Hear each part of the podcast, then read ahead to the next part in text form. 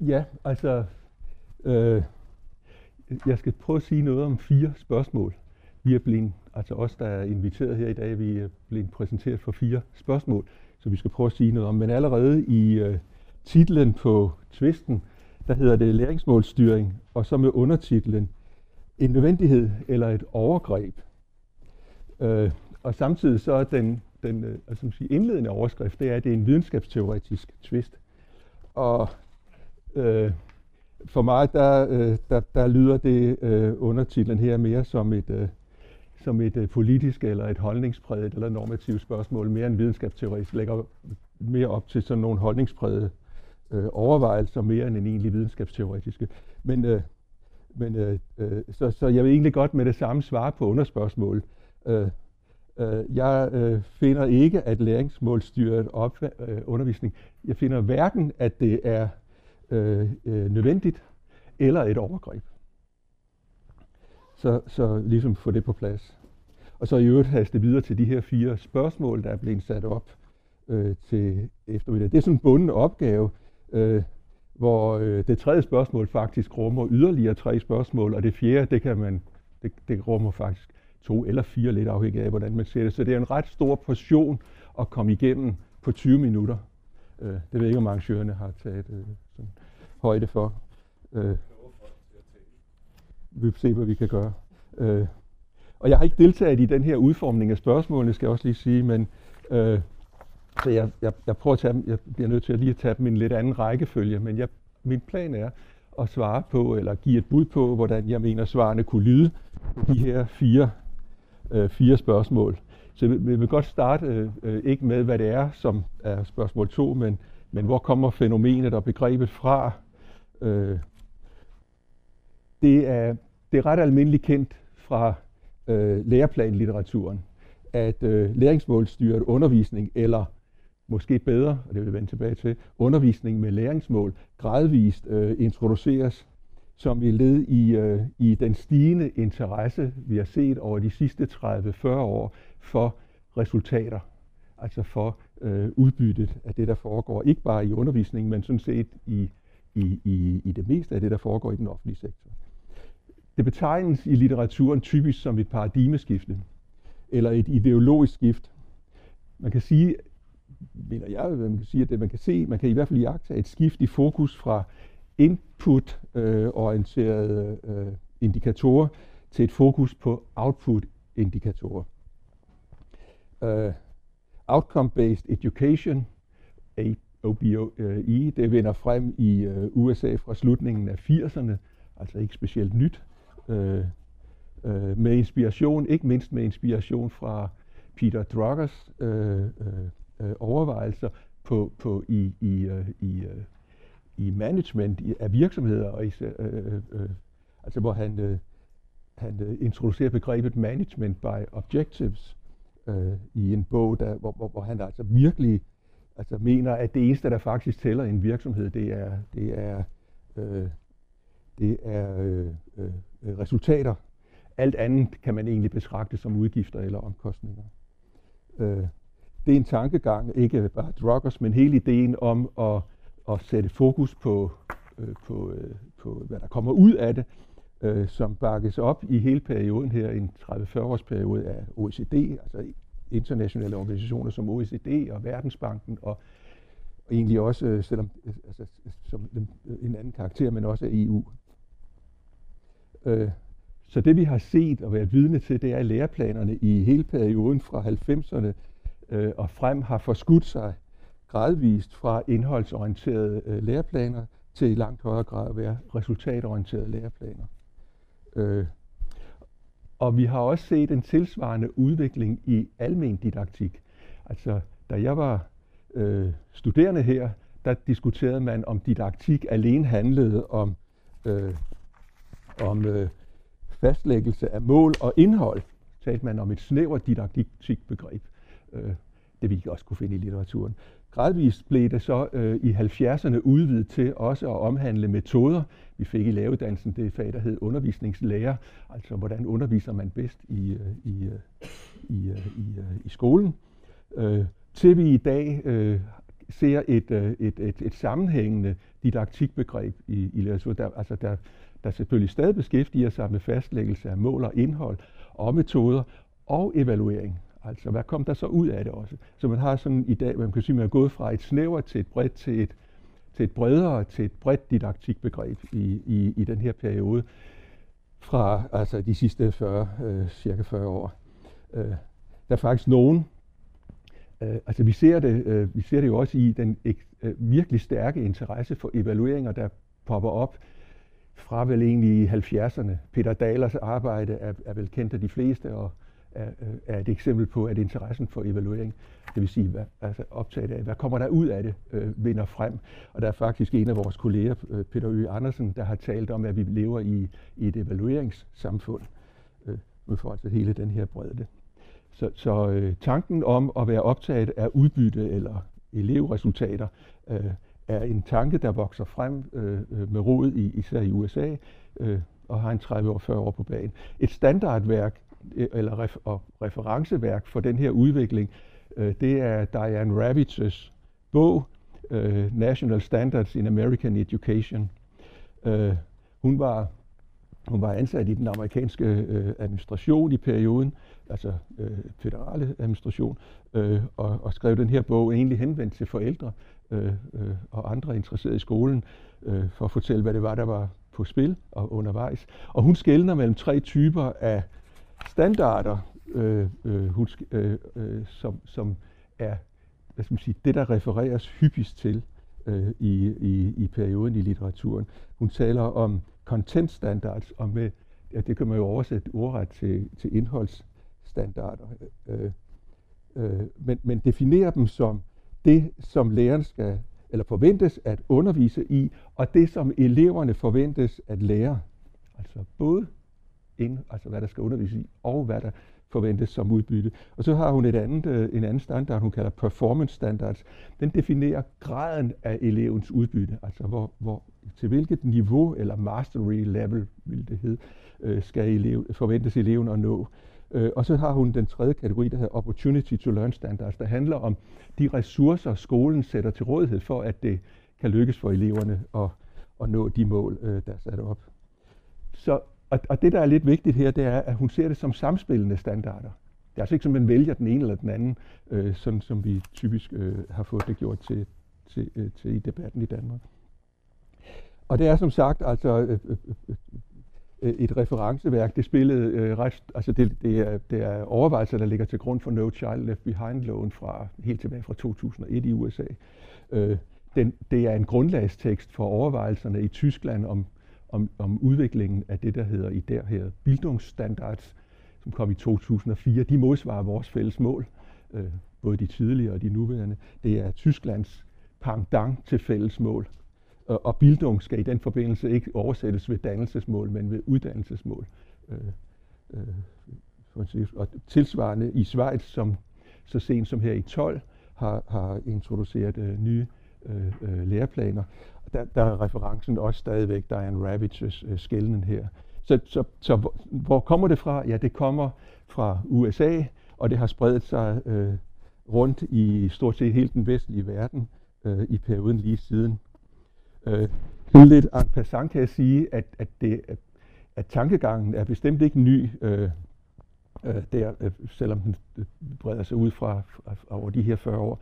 Øh, man finder faktisk tankegangen fuldt udfoldet i, uh, i, uh, en, uh, i en uh, bekendtgørelsesændring, eller bekendtgørelse for, for folkeskolen, der kom i 1941 i, i vidt omfang uh, uh, inspireret af, eller, eller som et svar på, på, på, på problemstillinger forårsaget af besættelsen, der man ændrer formålsparagrafen i, i nationalretning og den slags. Det er ikke så meget det. Men man indfører også endemål, som det hedder. Det er udtrykket for det, vi i dag sikkert ville kalde læringsmål, eller de har i hvert fald samme betydning. Og så sætter man meget frie rammer for, øh, hvordan lærerne og eleverne kan nå de mål. Øh, der står ordret, der bør ikke gøres noget forsøg på at lede undervisningen af bestemte baner, når blot det foreskrevne mål nås. Altså en anerkendelse af, at man kan komme til mål på mange måder. Øh, så, så altså tanken er hverken ny eller uprøvet. Øh, inden jeg går videre til det næste øh, spørgsmål, der er stillet, vil jeg godt lige sige lidt om terminologi. Øh, når man er på det her læreplanniveau, så taler man om mål som standarder.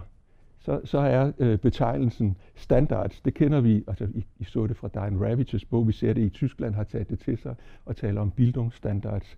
Øh, i, i, I USA vil det hedde State Learning Standards. De nyeste øh, læreplaner i USA her, Common Core Standards, det er altså standarder, man skal lede efter, hvis man leder efter den her type øh, øh form, øh, form for mål og undervisning.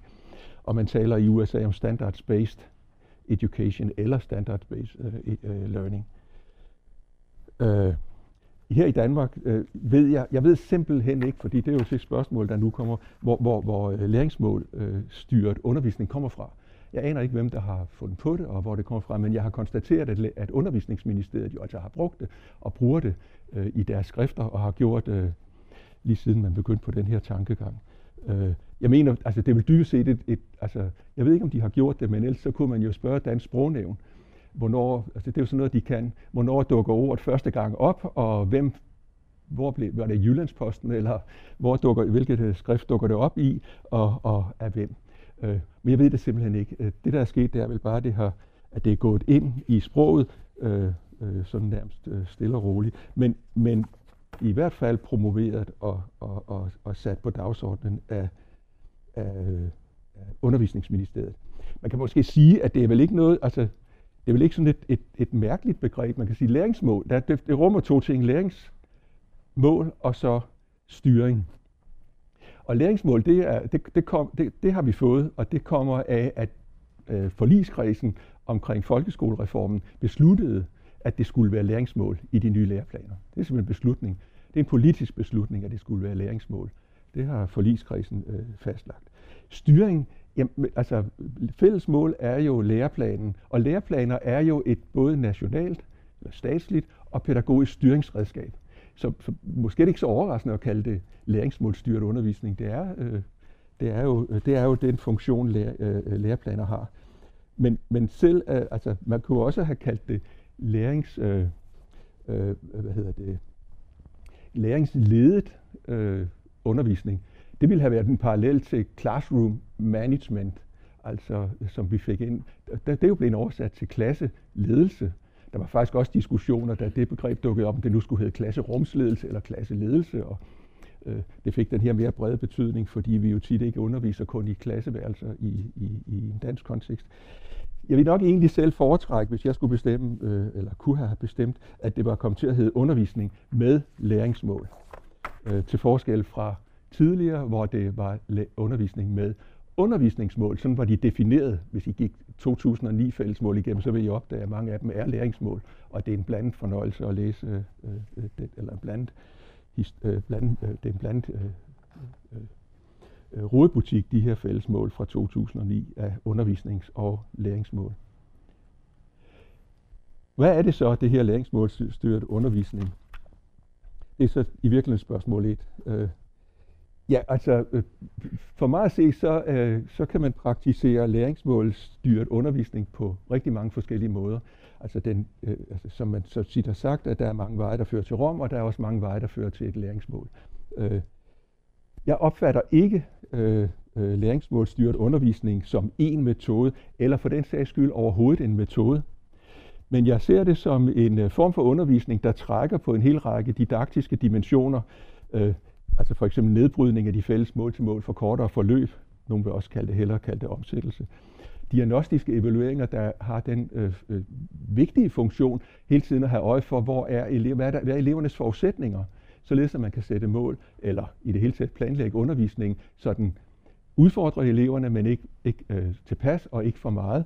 Det forudsætter, at man har godt styr på, hvor ens elever befinder sig. Tegn på læring øh, er en anden, som øh, skal prøve at vende tilbage til. Øh, undervisningsdifferentiering er jo stadigvæk et vigtigt øh, princip i skolen. Øh, formative evalueringer, helt, altså, øh, som, som vi også øh, har haft. Og, og men min pointe ved at nævne det, og jeg kunne have nævnt flere, og der er andre, øh, men det er, at hver af de her dimensioner kan praktiseres på en mangfoldighed af måder. Man kan også lade være at, bruge dem, og man kan trække dem på dem øh, efter behov, og som man har lyst.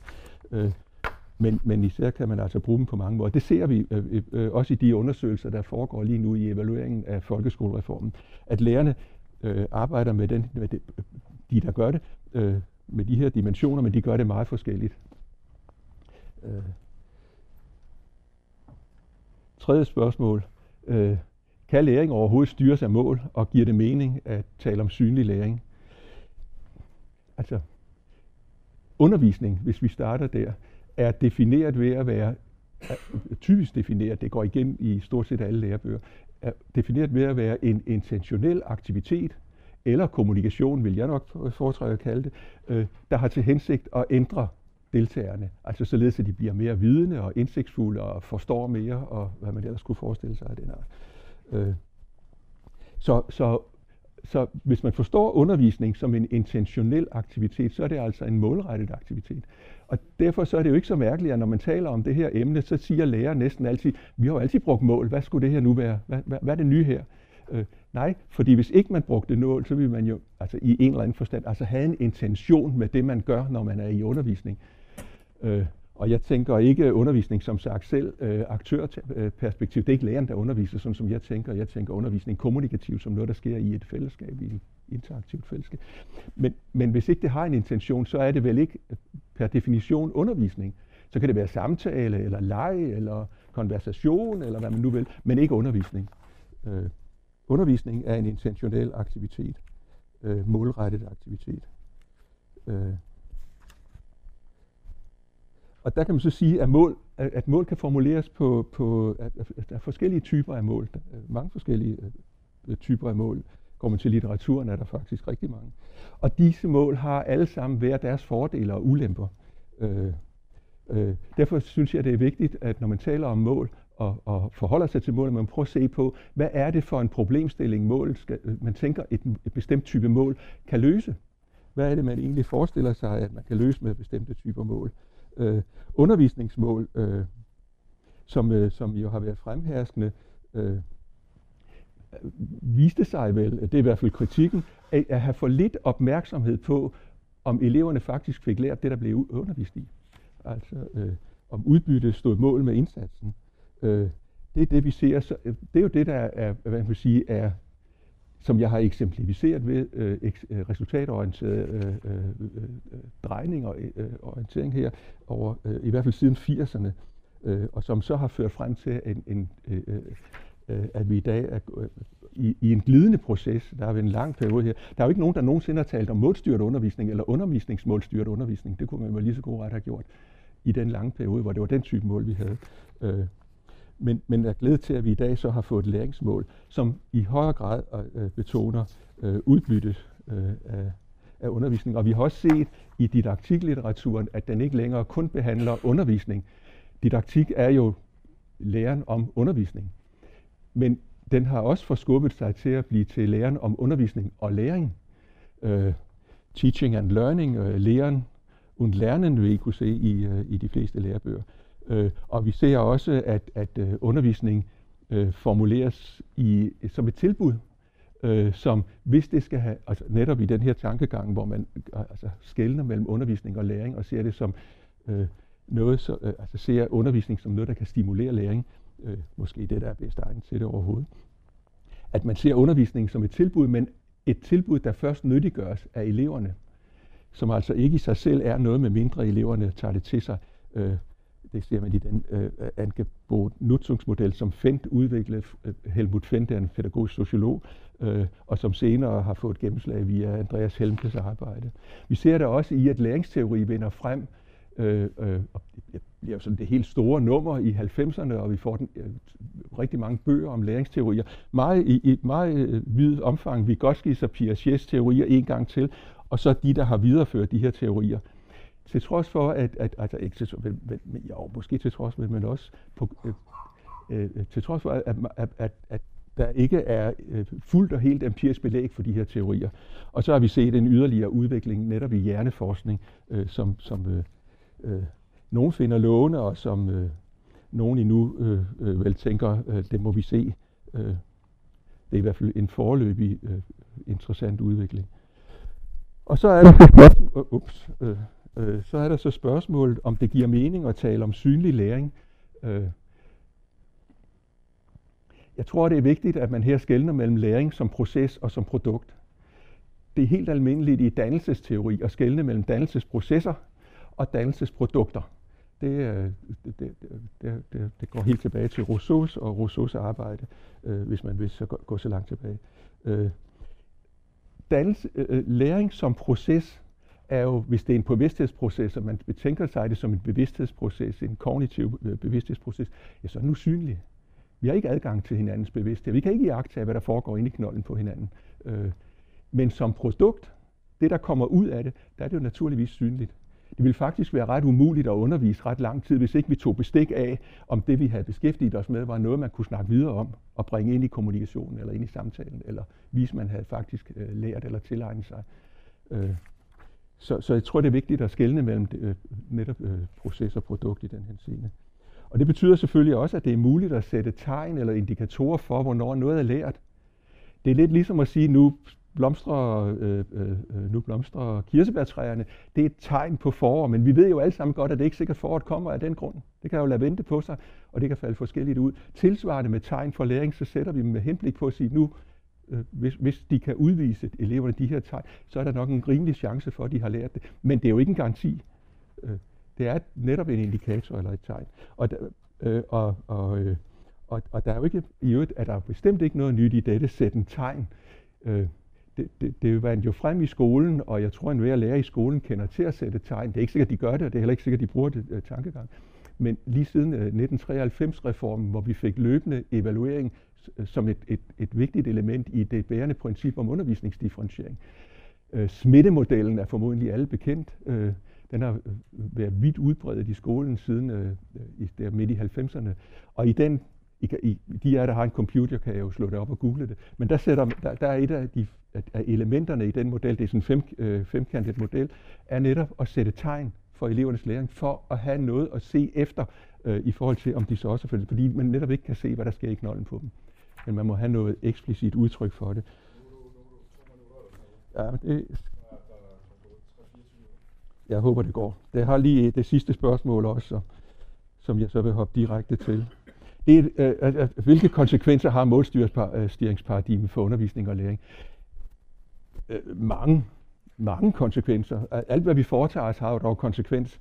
Øh, øh, så, så, så, så der kunne nævnes rigtig, rigtig mange, og to minutter. Men jeg vil nævne to. Øh, øh, det ene, øh, øh, den ene konsekvens, det er, øh, og igen altså med henblik på, altså med reference, hvad er det, hvad er det, det skal løse? Hvad, hvad var problemet? Hvorfor, hvorfor bliver svaret lærings, øh, øh, læringsmål og læringsmålstyret undervisning? Det ene problem for al læreplanudvikling, øh, og har været det gennem mange år, det er videnseksplosion. Det er, at der er alt for meget viden, og der bliver stadig mere. mere. Øh, Humboldt gjorde opmærksom på det øh, som et svar til Comenius, der mente, at alle skulle lære alt eller have muligheden for det. Allerede fra altså omkring 1800 er man klar over, at det er bestemt ikke muligt. Øh, I en indholdsorienteret læreplan, der har man så den problemstilling, at, at, at hvad skal være med? Hvad, skal der under, hvad er det vigtigt at undervise i, og hvad kan tages ud? I kender det fra kanondebatten.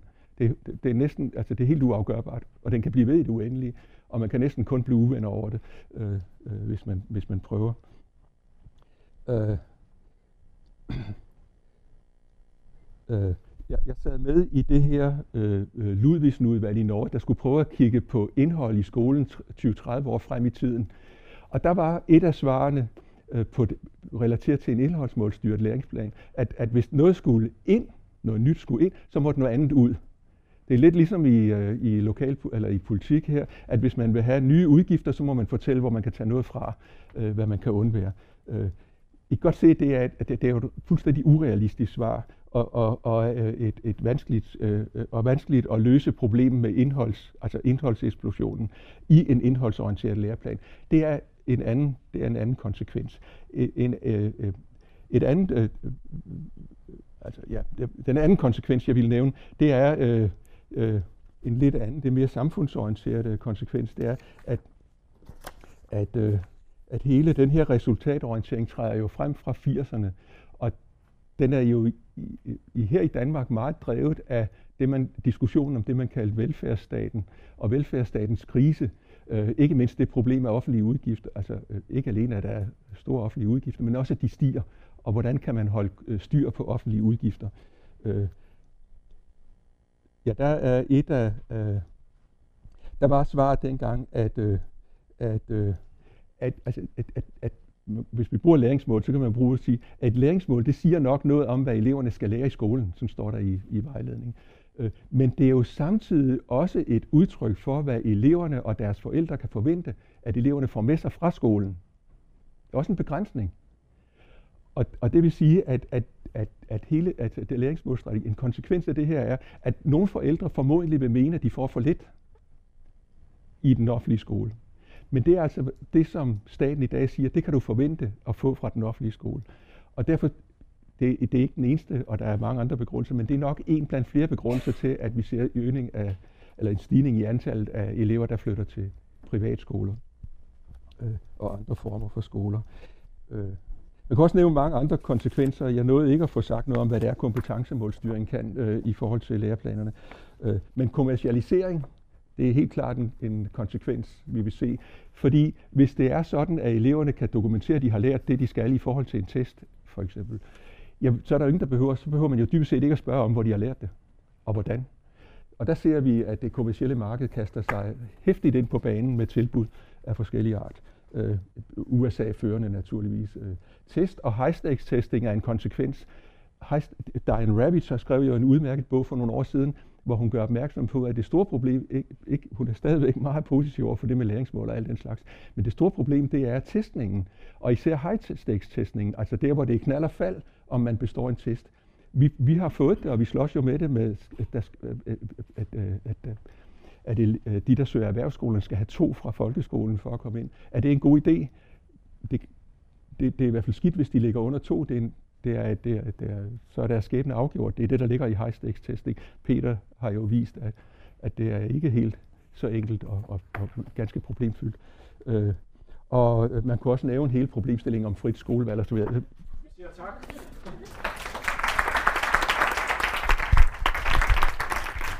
Og der er mulighed for at udfolde pointerne i debatten. Og Svend Erik Holgersen. Ja. Ja. Altså, jeg har, jeg har øh, valgt, det var ikke helt frivilligt, men jeg har valgt ikke at lave powerpoints. Jeg havde jo regnet med, at øh, Jens ville fortabe sig i de første punkter, så derfor jeg vil ikke sige ret meget om dem. Nej, det var ikke sådan ment, men, ærligt talt, jeg synes, at øh, det, det lå næsten lige til højrebenet, at Jens måtte sige en hel masse om, om de første punkter. Uh, og uh, jeg har faktisk koncentreret mig mest om de sidste to af punkterne. Øh, også fordi jeg, jeg ved, øh, at ja, hvad hedder, øh, Kjeld han vil også sige en forfærdelig masse om, hvor det her begreb kommer fra og sådan noget. Så det, det vil jeg slet ikke gøre mig klog på. Der, der kan sige så meget om det. Men jeg er blevet enig med mig selv om, at ærlighed varer længst, og derfor så vil jeg gerne begynde med at vedgå mit videnskabsteoretiske og filosofiske udgangspunkt, som er nært øh, knyttet til øh, en hermeneutisk fænomenologi, og dermed beslægtet, eller mere beslægtet med Klafki end med Hattie. Ud fra det perspektiv, så vil jeg forholde mig til de to sidste af spørgsmålene. Og det første, det var så, kan og skal læring overhovedet styre som mål? Og giver det mening at tale om synlig læring? Den svenske didaktiker øh, Ingrid Karlgren, hun kalder det for baglandspædagogik, når elevers opmærksomhed og dermed deres motivation rettes mod et standardiseret læringsmål, øh, som det, øh, de vil blive bedømt på ved eksamen. Altså spørgsmålet er, sætter man det der op, som de skal kunne, og fortæller dem, det er det, de skal stille imod, så siger Ingrid Karlgren, så vil de snævre deres fokus ind, og øh, det vil i virkeligheden være at gå baglæns fra målet. Mit eget synspunkt er, at øh, undervisning og læring er et pragmatisk anlæggende, og mange af de overvejelser, der gøres i forbindelse med, øh, med den læringsmålstyrede undervisning, har også øh, et stærkt pragmatisk element. For eksempel arbejdet med den såkaldte målpil i matematikundervisning. Målpilen gør mål og delmål synlige for lærere og elever, så man hele tiden kan følge, hvor man er i forhold til centralt fastsatte øh, og eksternt fastsatte mål, og indrette undervisningen derefter. Det vender jeg tilbage til lidt senere. Først så vil jeg gerne øh, rejse spørgsmålet om, hvorvidt de synlige mål er de vigtigste, og dermed efterlyser jeg et videnskabsteoretisk perspektiv på, hvad læring, viden og færdigheder er for noget. Det er en meget omfattende diskussion, som vi ikke kan udfolde her, men øh, jeg vil bruge øh, musik og det kan paralleliseres til æstetiske fag, som eksempel for at rejse en problemstilling, som jeg tror er af mere generel karakter. Musikfaget er til forskel fra traditionelt boglige fag ikke et prøvefag i det obligatoriske forløb i folkeskolen. Og af samme grund er der, bortset fra nogle forsøg med musik som valgfag, ikke udviklet en evalueringspraksis i musik som fag i folkeskolen. Men der er tradition for prøver andre steder. Øh, der er prøver i musik som fag øh, ved, øh, i gymnasiet, i læreruddannelsen, på konservatoriet og på universitetet. På konservatoriet har man da udviklet en, en optagelsesprøve, hvor man i et af fagene, nemlig hørelærer, skal bestå en test, hvor der er øh, en 100 point skala. Så det er meget, meget præcist indrettet, hvordan man mener at kunne måle i musik. Men der er altså nogle skjulte pointer i det her, øh, som jeg kommer til lige om et øjeblik. I vejledningen for øh, faget musik, øh, altså for, for skolefaget musik, øh, er der beskrevet tre overordnede dimensioner. Nemlig, at der er en kunstnerisk, en videnskabelig og en, og en håndværksmæssig dimension. Hermed så antydes musikfagets kompleksitet, og faget er af flere grunde nærmest umuligt at beskrive udtømmende. Øh, det hænger sammen med, at musik er et kulturfag, hvor stofområdet ekspanderer i takt med nye genrer, nye stilarter, ny teknologi, globalisering øh, og musikkens samfundsmæssige betydninger, der også ændres over tid. En udtømmende eller bare nogenlunde dækkende beskrivelse af faget kan derfor ikke indpasses i specifikke læringsmål. Og forsøg på at gøre det vil risikere at reducere faget til teknologier, til kulturteknikker. Musik omfatter dimensioner af mening, der er specifikke for faget, og som ikke restløst kan beskrives sprogligt. Det, det er et andet stort problem, faktisk. Øh, selvom nogle former for faktuel viden og enkle færdigheder i musik ville kunne beskrives sprogligt og måske i målbarhedstermer, så er centrale og fundamentale aspekter af musikfaget kun mulige at lære og evaluere helhedsorienteret. Nu pegede Jens Rasmussen på øh, nødvendigheden af at skelne mellem proces og produkt. Men så mener jeg, så må vi også spørge, hvad er produktet så et tegn eller et symptom på? Det er jo så det, vi forsøger at finde ud af, hvis vi skal evaluere musik. Og det mener jeg sådan set må gælde alle andre fag. Altså, hvis vi har fundet ud af, at, øh, at nu kan eleverne altså øh, bruge den og den formel øh, i matematik, hvad er det så symptom på? At de har forstået formlen, eller på hvilket niveau de har forstået formlen, eller at de kan reproducere noget, som nogen har fortalt dem, eller noget. Det kan vurderes på mange måder. Øh, et eksempel er vanskeligheden ved at beskrive undervisning og læring i korsang. Selvom det at synge, eller selv, selve det at synge er så kompleks en færdighed, at det ikke uden videre kan forklares, og verbal instruktion er i mange tilfælde virkningsløs. Det fandt selv øh, øh fandt Merleau-Ponty ud af for mange år siden, beskrevet på en, en rigtig god måde. Øh, at det kan måske føre til fejllæring, det gælder øh, delvis også andre kropsligt forankrede færdigheder, som f.eks. cykling og svømning. Musiklæreren må forsøge at formidle sin personlige og professionelle kundskab om korsang, og i mange tilfælde kan det kun lade sig gøre, øh, eller øh, jo, kan det kun lade sig gøre uden sprogets forstyrrende mellemkomst. Altså hvis, ikke, hvis man forsøger at forklare, hvad det er, man gerne vil have eleverne til at gøre, så er der stor risiko for, at de ganske enkelt ikke forstår, hvad meningen er. Fordi forklaringen vil, vil komme fra en person, der har en helt anden erfaringsbaggrund end eleverne. Det er et meget øh, almindeligt kendt problem, øh, når man underviser i, i musik. Øh, nu har jeg ikke selv erfaring med at undervise i andre fag, men jeg kunne forestille mig, at jeg ville have gjort den samme erfaring. Af samme årsag så kan øh, korsang ikke nedbrydes i videns- og færdighedsmål på en sådan måde, at læreren og eleverne og forældrene kan se selve læringsprocessen for sig. Apropos Jens Rasmussens pointe. Øh, man kan ikke se læreprocessen, og siden evaluere den øh, efter samme øh, model. Forsøg på at beskrive færdigheden som tegn på læring vil kunne øh, omtale visse aspekter af færdigheden, og dermed ikke den helhed, som man egentlig forstår ved korsang eller ved enhver anden musikalsk øh, udtryksmåde. Elevpræstationer i musik og ikke mindst i sang kan være meget personlige og derfor vanskelige at beskrive og vurdere entydigt. Ikke desto mindre så er der inden for musik øh, og andre kunstfag udviklet en fagspecifik terminologi, som jeg talte om lige før, øh, som undervisere og sensorer inden for øh, den samme musikalske kultur kan anvende med en stor grad af enighed, øh, præcision, øh, i forhold til, hvad begreberne egentlig betyder. Den terminologi, den trækker i vid udstrækning på en kognitiv semiotik, fordi vi på en eller anden måde har, en, har indbygget forståelser af, hvad det vil sige, når vi for eksempel siger, nu skal du have klangen op i kuplen. Hvad, hvad betyder det? Nej, du skal have klangen frem i masken nu. Nej, øh, altså alle mulige begreber, som siger folk, der ikke er vant til at synge, nul og niks, men hvor det vil være fuldstændig indlysende for dem, der har erfaringen, hvad de her begreber faktisk betyder, fordi de refererer til noget andet.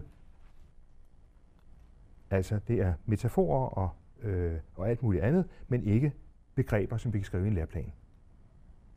Et andet eksempel på noget, der er vanskeligt at beskrive i målbare termer, det er musikforståelse. Altså den ene af de tre hovedkategorier, vi har i musikfaget, som er musikforståelse, musik, musikudøvelse og musikalsk skaben. Der er en lang tradition for øh, musikalsk hermeneutik, der undersøger forskellige fortolkninger og forståelser af kompositionsmusik, som i denne sammenhæng ikke er særlig interessant. Musikforståelse er på en gang dybt personligt og øh, sociokulturelt forankret. Men frem for alt så er det forankret i levet liv. Og det musikalske liv, både i og uden for uddannelsessystemet, overskrider i mange henseender kulturen omkring den traditionelle øh, kompositionsmusik. Men faktisk er meget af den musikundervisning, der tidligere er blevet givet, den er øh, beskrevet ud fra den forestilling, at det er den traditionelle kompositionsmusik, der er den vigtigste. Og det var jo et, et, et meget vigtigt tema, det her i øh, arbejdsgruppen for forenklede fællesmål i musik, som jeg selv deltog i. Så øh, den, den korte konklusion på det her, det er, at det holistiske perspektiv er nødvendigt, hvis man vil prøve at beskrive og forstå, hvordan musikalsk og andre former for æstetisk mening bliver til, og dermed, hvordan, eller hvad musikforståelse er for noget. Spørgsmålet er, kan denne her øh, indsigt om det holistiske, kan den paralleliseres til andre fagområder? Det næste spørgsmål, det sidste, som jeg vil beskæftige mig med, det er, øh, hvilke konsekvenser har målstyringsparadigmet for undervisning og læring fra grundskole til universitet? How are we doing? Øh, er hvordan klarer jeg med tiden? Ja, altså, du har nok fem minutter. Det er fint. Så bruger jeg kun seks. Målstyringstænkning kan opfattes som et svar på nogle grundlæggende udfordringer ved undervisning og uddannelse, og Jens har allerede været inde på nogle af dem. Øh, det er den voksne stofmængde. Øh, det er at opfylde samfundets kompetencebehov. Der er, det er at skabe sammenhæng mellem alle niveauer i uddannelsessystemet, fra grundskole til højere uddannelser. Og det er at finde universelle svar på, hvordan undervisningen kan tilrettelægges bedst muligt, set fra øh, alle involveredes perspektiver. Det vil jeg sige både politikere, ledere, lærere, elever, forældre. For musikfagets vedkommende er udviklingen over de seneste 40 år analyseret i rapporten Musikfagets i undervisning og uddannelse, status og perspektiv 2010. Øh, den kan downloades gratis, øh, hvor en lignende liste af problemstillinger er beskrevet. Øh, Folkeskolens fællesmål er blandt andet et forsøg på at reducere den kompleksitet, som følger af en voksende stofmængde. Andre mulige modsvar er, til, til den voksne stofmængde er at forskyde fokus fra indhold til metode, eller at udtrykke fagligt indhold i generiske termer. I alle tilfælde så vil det føre til en forskydning af den faglige identitet. Og det er et begreb, som vi ikke har set ret meget beskrevet i forbindelse med læringsmålstyret undervisning. Hvad er egentlig faglig identitet for noget? Ideen om at ville opfylde samfundets kompetencebehov er dybest set skrækkeligt naivt, fordi man, man behøver ikke at være fremtidsforsker for at indse, at det er især er vanskeligt at spå om fremtiden. Men den pointe er vel efterhånden blevet så fremført så mange gange, at det er overflødigt at elaborere videre over den. Men netop når det drejer sig om elevernes vej fra grundskole til universitet, er der en grund til at, at, at blive, altså fastholde det her øh, perspektiv. Øh, øh, det med, at det er meget vanskeligt at forudse, hvad man skal kunne om 10 år. Øh, hvad, skal, hvad skal folkeskoleeleverne lære i dag, for at de øh, kan lære det rigtige på universitetet om nogle år, osv. Det er en tanke, man er nødt til at overveje på en eller anden måde. Hvis målstyring bliver det grundlæggende rationale for øh, planlægning af undervisning, så må det hænge sammen med overvejelser over, hvad der er, er, karakteriserer god undervisning, eller god med streg under undervisning. Spørgsmålet er, om undervisning per definition er veltilrettelagt, hvis eleverne opfylder nogle aktuelle og centralt beskrevne mål. Er det, er det nok for at gøre det til god undervisning? Og her så kan jeg ikke lade være med at minde om, hvad Klafke mener om det. Nemlig, han siger, at undervisningsplanlægning øh, kan aldrig være mere end et åbent udkast, der skal kvalificere lærere til reflekteret, reflekteret organisation, stimulering, understøttelse og vurdering af læreprocesser og interaktionsprocesser. Altså til at handle fleksibelt i undervisningen. Målestokken for en undervisningsplanlægning eller en undervisningsplanlægnings didaktiske kvalitet er ikke i hvilket omfang den reelt afviklede undervisning svarer til planen, men derimod om planlægningen muliggjorde en didaktisk begrundelig, fleksibel handling for lærere, for eleverne og for eleverne muliggjorde produktive læreprocesser, der udgør et uanset for begrænset bidrag til udviklingen af deres selvbestemmelses- og solidaritetsevne.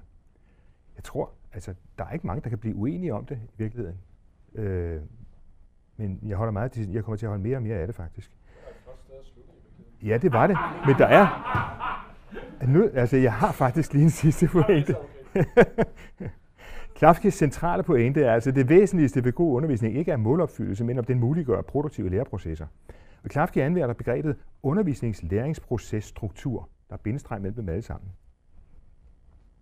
Og det svarer sjov nok stort set til det russiske begreb obutjenje, som er øh, et meget centralt begreb hos Vygotsky, eller i hele Vygotsky-traditionen. Obutjeni, altså undervisningslæringssituationen. Det er det forhold, jeg forbinder med... Øh, øh, nej, jeg skal et skridt tilbage. Altså pointen er, at, at undervisning og læring forholder sig dialektisk til hinanden. Derfor det her begreb som et enhedsbegreb. Dialektikken er, er det vigtigste. Så det er ikke bare to forskellige sider af samme mønt. Det er en integreret proces. Det er dette forhold, jeg forbinder med et pragmatisk syn på undervisning, og som efter min opfattelse bliver reduceret eller eventuelt helt mangler, i, altså når, man, når man forsøger at gøre det, øh, som hedder læringsmålstyret undervisning. Jeg omtalte det tidligere målpilen som et, øh, det er et digitalt værktøj udviklet til at støtte lærerens planlægning og elevernes læring. I en artikel af Morten Misfeldt og Andreas Tamborg i kursiv nummer 19, det kan downloades gratis, beskriver de en case, hvor der netop er, øh, det er netop lærerens pragmatiske tilgang og ikke målstyringslogikken i sig selv, der bliver undervisningens centrale rationale. Misfeldt og Tamborg forsøger at forholde sig pragmatisk til målstyringslogikken ved at indføre et ekstra led, nemlig en ekstern og intern didaktisk transposition med henvisning til en didaktiker, der hedder Brousseau. Og hermed så bliver lærerens refleksion over undervisningen og læring igen central. Måske vil jeg så afslutte med at sige, er der håb om, at undervisning og læring fortsat kan forstås som en dialektisk proces, i lighed med det citat, som vi lige havde af Klafki. Så det var et godt sted at slutte. Det var rigtig Ja.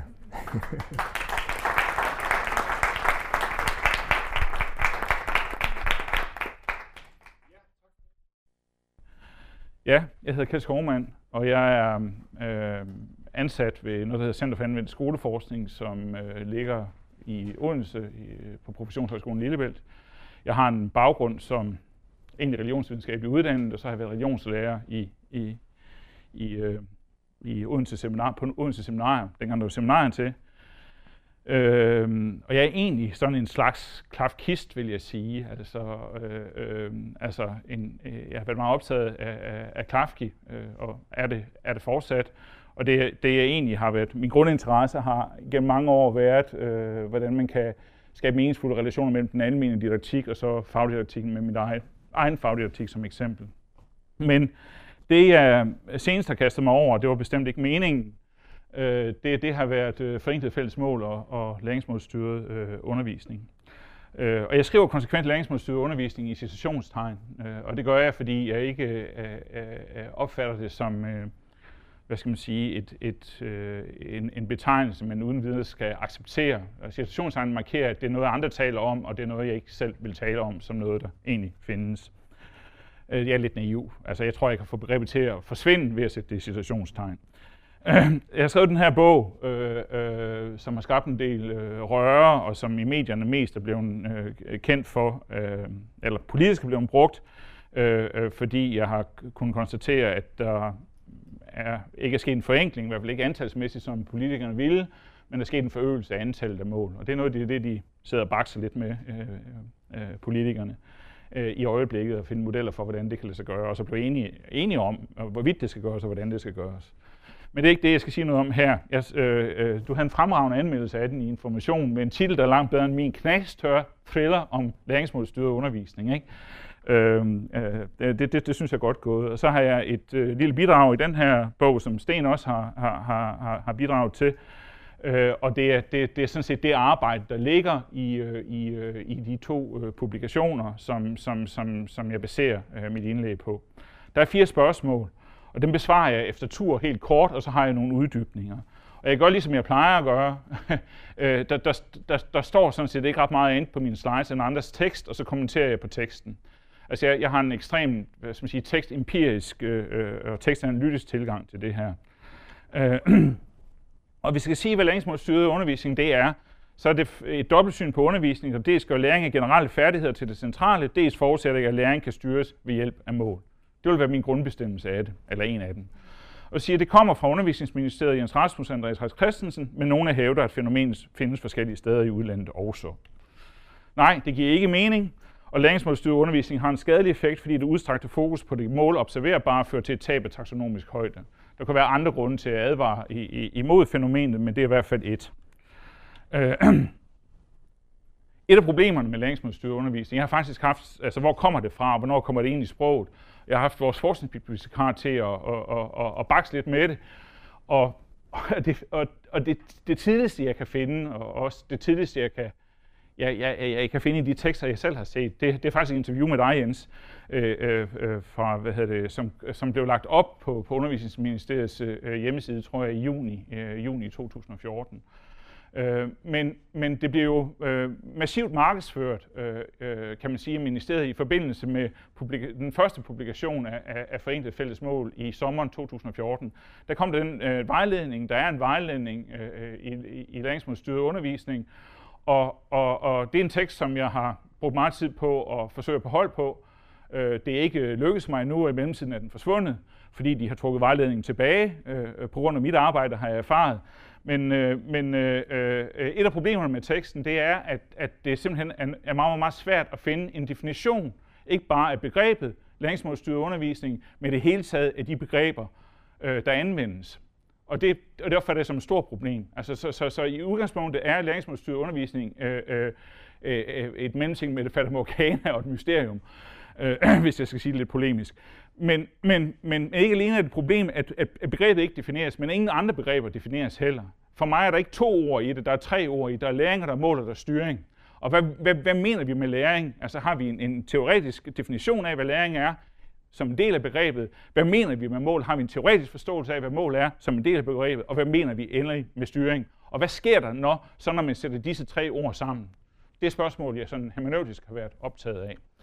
Øh, her er det tætteste, jeg kommer på en definition af, hvad det er. Læringsmål er mål for, hvad eleverne skal kunne, altså mål for elevernes læringsudbytte. Læringsmål styrer undervisning, hvor lærer og elever er engageret om at nå læringsmål, og så noget om læringsbytte udbytte. Så lærer jeg rigtig mange gange, rigtig mange gange i det her citat. Øh, øh, men her kan jeg forstå, at læringsmålstyret undervisning, det er altså en undervisning, hvor lærer og elever er engageret om at nå læringsmål. Men det er for mig ikke en særlig tilfredsstillende definition, vil jeg sige.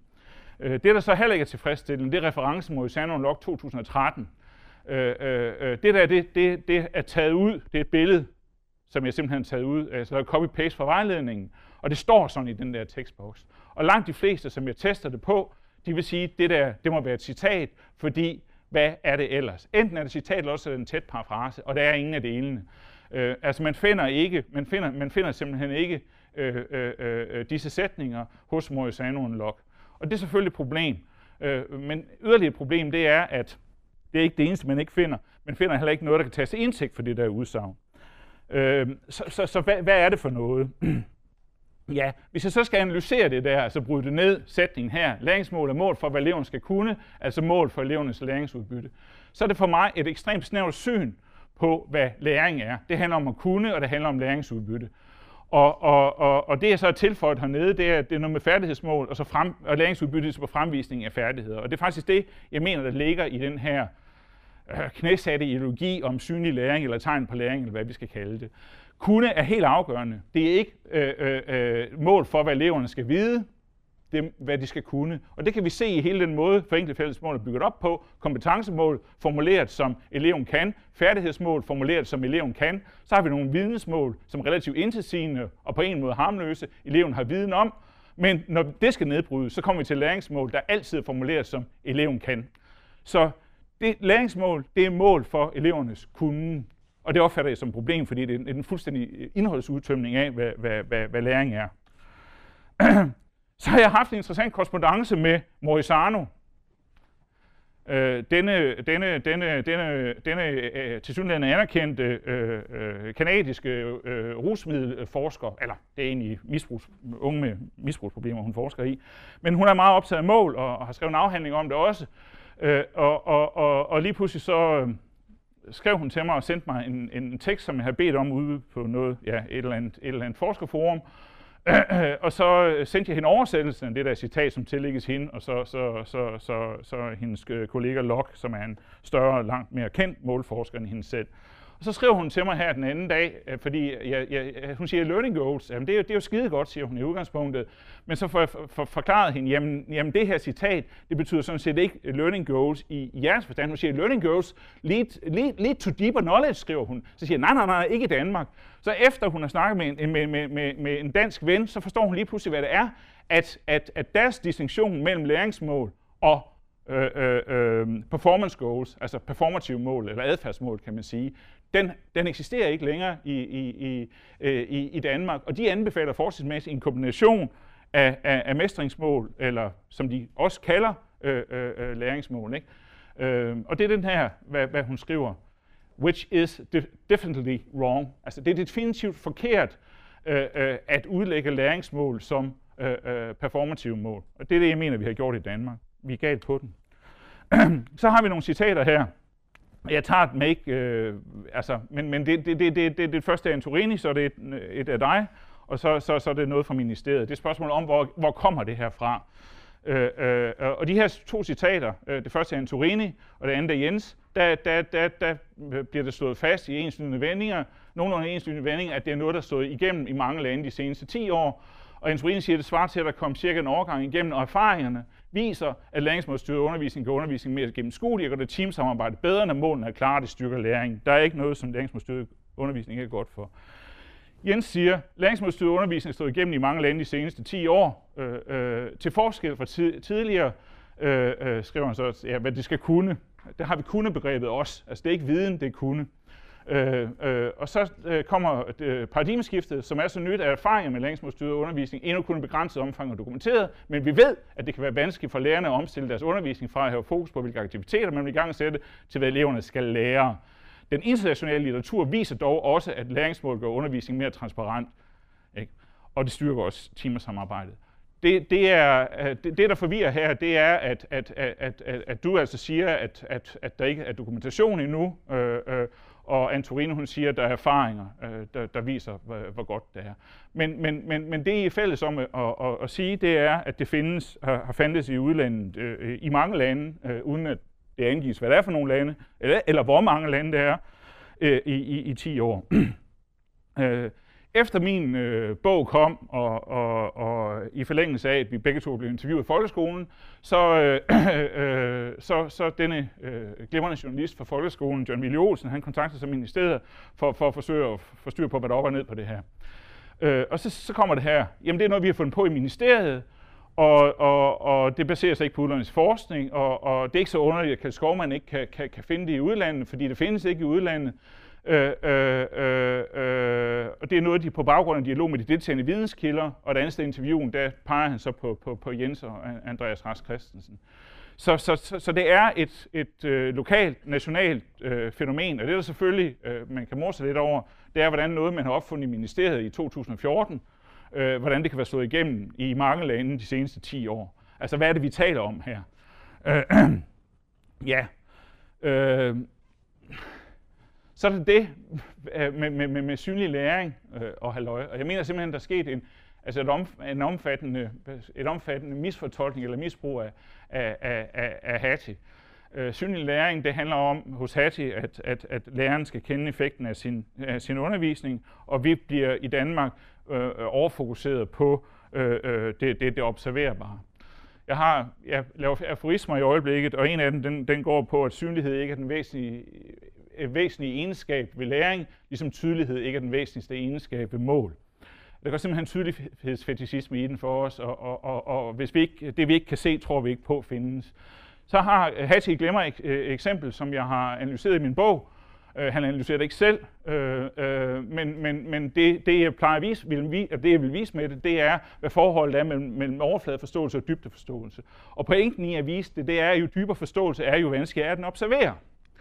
Ikke? Altså øh, find tegn på læring i, i relation til hoser, i relation til hvad hedder det, øh, øh de svære spørgsmål. Altså forbind tema, i gerne kan med en aktuel hændelse, gerne kan det store kendte øh, maleri af, af, af Picasso, som, som han lavede på baggrund af en civil øh, tragedie i, i Baskerlandet i slutningen af 30'erne under den spanske borgerkrig, da, da, da, da byen blev sunderbombet af, af tyske øh, Stuga-bombejæger. Øh, Øh, øh, øh, der er en læring i forhold til det og det. Hvad mener du, Picasso udtrykker gennem sit maleri Guernica? Det er simpelthen bare skidesvært. Det kræver simpelthen noget. Og det, der er pointen her, det er den taksonomiske differentiering og det her krav om at forankre den overfladiske forståelse, eller, eller lade den dybere forståelse være forankret i en, i en mere overfladisk forståelse, altså, som altså handler om faktuel viden her. Det handler sgu ikke om kunden. Altså, her skal de kunne meget mere end kunden, vil jeg sige. Øh, øh, altså, det, det, det mener jeg godt tabt. Øh, noget andet, jeg mener, det er, at vi har en alt, alt, alt øh, for reduceret opfattelse af effekten af mål. Øh, Hattie skælder mellem fire forskellige intentionelle strategier. Det der, øh, det, der, det, der helt klart ligger lavest, det er læringshierarkier. Det ligger væsentligt under øh, referencepunktet for, for positive effekter, eller, eller effekter, der er værd at forfølge, øh, som er 0,4. Ikke? Så det der læringshierarkier, definitionen af det, det er, at det er færdigheder, og når man skal udlede dem, så skal man øh, se på, hvad eleven kan gøre, og så skal man undgå udsagn om, hvad individet ved. Det er altså et, et syn på læring, som underprioriterer viden og prioriterer færdigheder. Og jeg mener sådan set, at det groft sagt er, er det syn på læring, der er nyt fremme i forbindelse med læringsmålstyret undervisning og, og reformen af, af, af fælles mål. Hvor meget tid har jeg, Sten?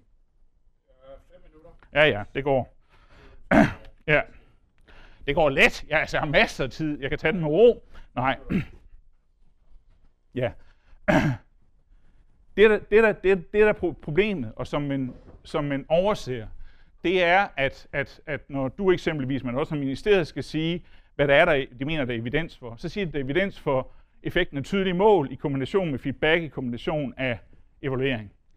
Og det tror jeg jo på en måde er rigtigt nok, men det er jo ikke nok, at mål er tydelige. Altså hvis, hvis, hvis, altså hvis mål er på et, et lavt, et intetsigende niveau, hvis mål er helt meningsløst, hvis mål leder det forkerte sted hen, så er det jo ikke godt, at de er tydelige, men så er det et problem, de er tydelige. Fordi så har man ikke mulighed for at lave fornuftige afstikker. Det synes logisk. Øh, men det man så overser, det er, hvad Hattie her skriver, det er, at der er en direkte lineær relation mellem måls vanskelighedsgrad og præstationer. Det er simpelthen ikke nok, at mål er tydelige. Mål skal være vanskelige, før de har en effekt. Tror jeg ikke specielt meget på Hattie. Nogen har beskyldt mig for at tro på Hattie, eller være glad for Hattie. Thomas Aarhus Røver beskylder mig for at være glad for Hattie. Det glæder jeg mig til at diskutere med ham.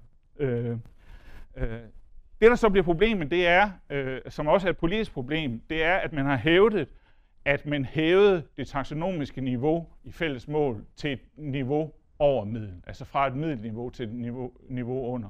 Og det jeg tidligere kunne konstatere, det var, at der var enormt mange mål på et relativt intetsigende niveau. Og det har jeg så øh, simpelthen målt.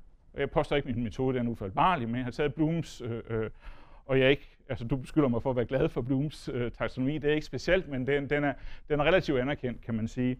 Øh, øh, så det jeg simpelthen har gjort, det er, at jeg, jeg, jeg, jeg har målt på alle, øh, alle, alle målformuleringer, der forekommer mere end, mere end fem gange, enten i fællesmål 2009 eller fællesmål 2015, altså i bekendtgørelserne.